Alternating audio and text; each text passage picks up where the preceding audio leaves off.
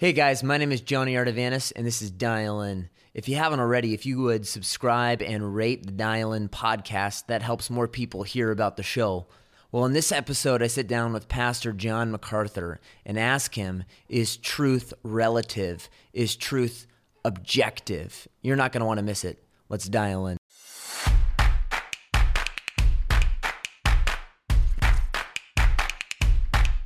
Pastor John, many people today believe that truth is relative. So I often hear people say, well, that might be true for you, but it's not true for me. Oprah said, you know, a couple years ago, speak your truth as if truth was subjective and relative to individuals.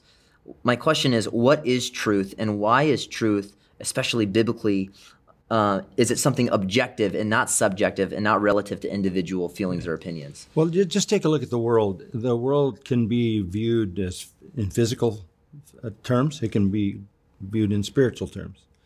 When you view the world in physical terms, truth is absolute. Hmm. You may not believe in the law of gravity, but if you jump off a 10 story building, you're going down. Yeah. You know, I mean, these are inviolable laws. They, they can shoot a guy into space and they can put him on a satellite and, and let him go around the world again and again and again, get off, get on something, and come back to Earth because there are fixed laws that are inviolable. And based on those scientific absolutes, all of that space travel works. When you talk about science, we talk about molecular science, or you talk about uh, medicine, all the things that come in the in the field of you know healing people's bodies. It's all based on fixed science, um, uh, the things that never vary. When you talk about you know computer, computers and media and nanotechnology, it's all hard science at its foundation. So the whole world, in terms of its physical reality, operates on fixed laws. Why would we assume that the God who created the world on fixed laws, when he got to the spiritual side of things, just said, hey, I don't care, do what you want? The same God of order and the same God of absolute truth manifest in the created world is going to be just as firm on what is true in the spiritual world.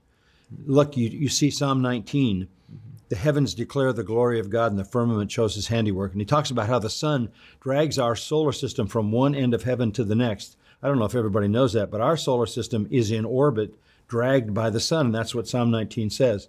And then it flips and says, The law of the Lord is perfect, converting the soul. Hmm. So when you go to the spiritual side, God is just as absolute, God is just as immovable, God is just as unchanging, and has set his law down as true. And that's what we have in the Bible. That's where you go to find what is true. What's the significance then, Pastor John? So Jesus says, I am the way, the truth, and the life. Why do you think Jesus defines himself as truth? Because, because he was the true God, the, the one true God, God incarnate. Because when he spoke, he spoke nothing but the truth. And because he told the truth about everything, he revealed all truth. In other words, he's in the scriptures as the, I guess you could say, the creator. He created a world where truth is made manifest physically. And then when he came into the world, he spoke spiritual truth, again, that is fixed and absolute truth. When he says, I am the truth, he means I'm the source of truth. Everything about me is true. Everything I am, everything I say is true. Yeah. No, and I one of the things that you know I think about is often people view the truth of the Bible and the objective reality of it as and they kind of remove themselves from it as if it's obscure and ambiguous and hard to understand. Can we just as you close talk about the clarity of the truth that Christians believe in?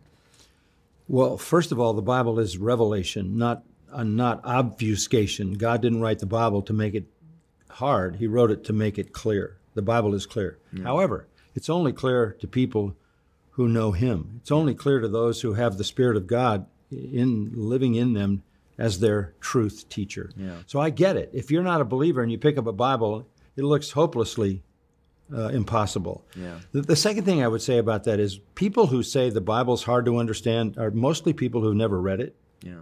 They draw these ridiculous conclusions out of ignorance. You know, Thomas Sowell had a great statement. He said, you may not be able to know everything, but at least you can know what you're ignorant about. Yeah. And to make any kind of statement about the Bible until you've read it all and exhausted the effort to find out if it's true is really folly. No, that's so helpful. Thank you so much, Pastor John. Thank you.